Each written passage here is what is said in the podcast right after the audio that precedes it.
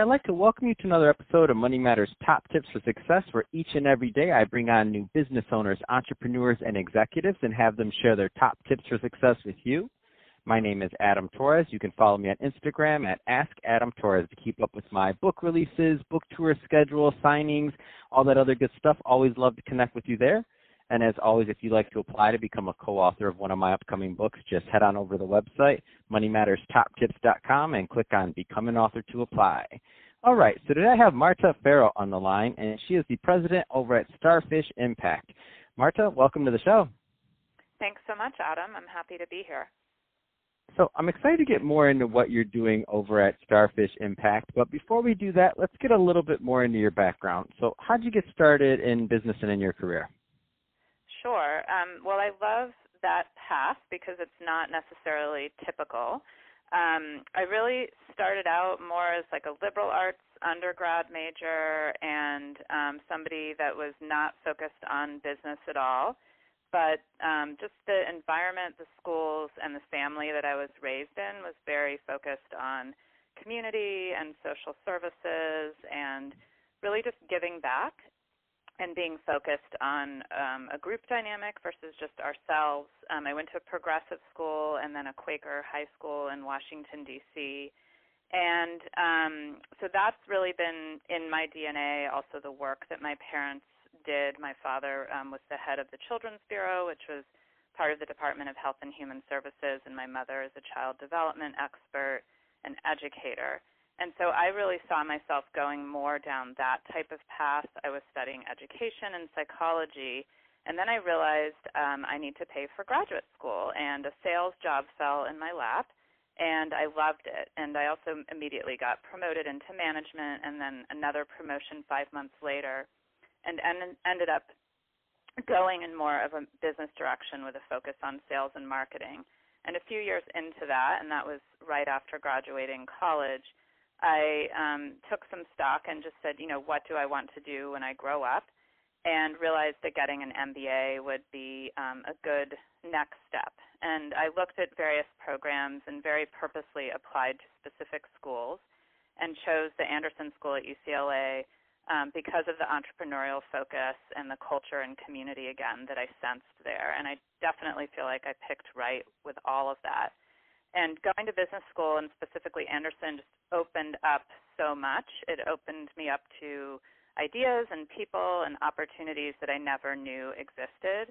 Um, it was sort of at the beginning of um, a lot of things like wireless internet and um, cell phone usage still wasn't rampant, but it was just starting. Um, and so it was very much um, an interesting time, I'd say, in technology. Um, dot coms were just starting to happen. And so um, when I was at school, I got bitten by the finance bug and ended up taking a job out of school at Goldman Sachs. And I just I feel like I learned so much in terms of business. Um, from Goldman, I went in house with clients for four years.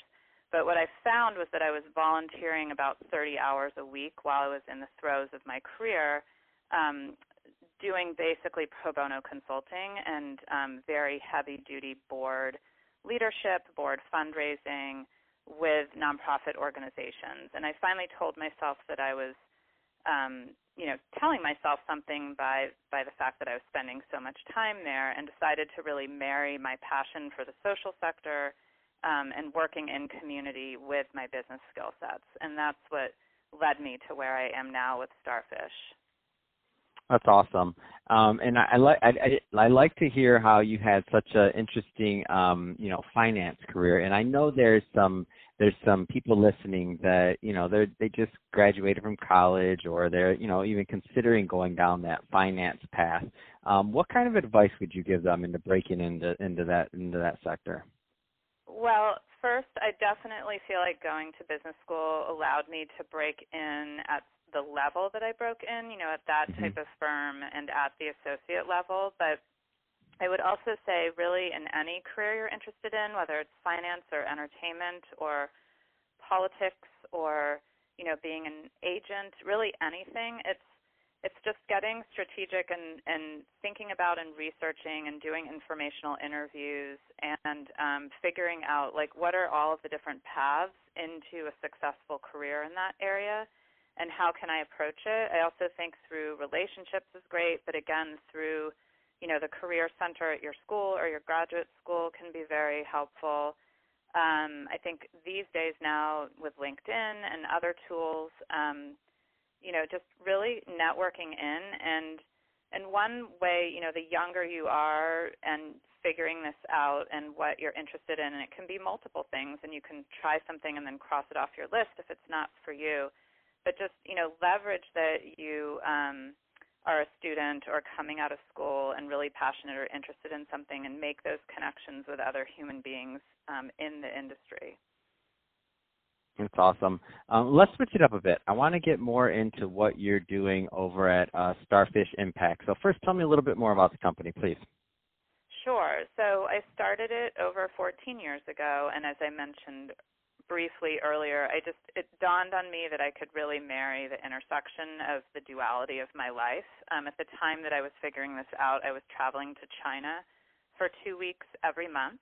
I was extremely busy, um, and I was, you know, working when I was in Los Angeles. I was working both, um, you know, West Coast hours for the most part, but then also, mm-hmm. um, you know, a, um, the the Eastern, um, China, you know, China Asia hours and somehow found the time to to do it all. But I knew that that wasn't sustainable, and I also knew that it wasn't necessarily today back then, but that I wanted to have a family and that I wanted to have a little bit of that type of balance in my life to um, get married and have children, etc. And I am a planner as well. And so I just sort of took stock and said, um, you know, I'm gonna I'm gonna marry the two together. And it was important to me to still work with nonprofits themselves, which I would describe as an operating nonprofit, or many of them are service providing and working in a specific community, but bigger ones are working globally or nationally. Um, but also working with um, the grant makers and the, the giving side, the donor side. And then I also think that businesses and corporations are very important to the equation as well. And corporate social responsibility is typically um, the group at a company that is affecting um, social impact, change, work, culture, et cetera, at companies. And so what we do at Starfish is we work on all sides of the business. Um, we work with the grant makers and we also work with the on the ground doers. And what's fun is when it all comes together. I'm, I'm on the board of Liberty Hill Foundation and we have a partnership um, with a couple of other um, organizations in the community, um, and it's it's called Ready to Rise, and it'll take too long to go deeply into it, but it's an incredible program, and um, we're we're funding an initial group of 20 organizations, and one of those organizations happens to be a client. You know, nothing to do with selection or anything. I was completely not involved as a board member, and some of the other organizations that were chosen are friends and colleagues and people that I have a lot of respect for in the community. And so just fun to see it all coming together, but with both the funders and the grantees. That's awesome. Any kind of, and I know you've been in that space for a long time, that donor space and uh, in the nonprofit sector. Um, any kind of trends you care to you care to comment on? Absolutely. Um, I mean, I was just having this conversation with somebody at SoCal Grantmakers earlier today. Um, you know, DEI, which stands for Diversity, Equity, and Inclusion, is huge. I think um, many, many funders, and certainly the funding community in Los Angeles, is focused on um, that area really internally for themselves and their own communities, but then sort of the greater community and the funding community that they're a part of, and also supporting organizations and people that um, have that as a, a big part of their mission, if not their sole mission. I also have seen in the last five to years that the funding community is that much more accessible and collaborative with an understanding of the grantee side and really wanting to understand um, what it entails to do the work that they're doing on the ground. Um, there's something called the Real Cost Project, um, which takes a deep dive into that. You know, what is the real cost of running a nonprofit business? And I just think funders are extremely in tune these days um, in those areas also systems change and looking at much deep, deeper, more impactful I would say, results um, is very important. So I think that you know some funders have moved away from um, funding sort of simply like service providing programs to more systems change type organizations. Um, mm-hmm. They're really looking mm-hmm. for leverage. They're looking for partnerships and collaboration as well. Um, and I, I just think everyone is getting smarter and faster and more innovative and using technology better. Um, so those are some of the trends that I'm I'm thinking of right now on this call. That's awesome. Uh, so, Marta, if Marta, if somebody's listening to this and they want more information on Starfish Impact or to connect with you, what's the best way for them to get that? Well, um, I guess the several ways are emailing me. You can email me directly at marta at starfishimpact.com, and my name is M A R T A. Um, you can also call my office number eight one eight nine zero six one seven six eight. Um, my Twitter handle is at Starfish Marta, and my LinkedIn is also under my name, so I'm pretty easy to find. That's awesome. Uh, so, Marta, thanks again for coming on the show today and for sharing your background and uh, all the great work you're doing over at uh, Starfish Impact. And to the audience, as always, I hope you got a lot of value out of this. If you did, don't forget to subscribe to the podcast, leave me a review, do all these great things we do to support our podcasters. I really do appreciate it. And, Marta, thanks again for coming on the show.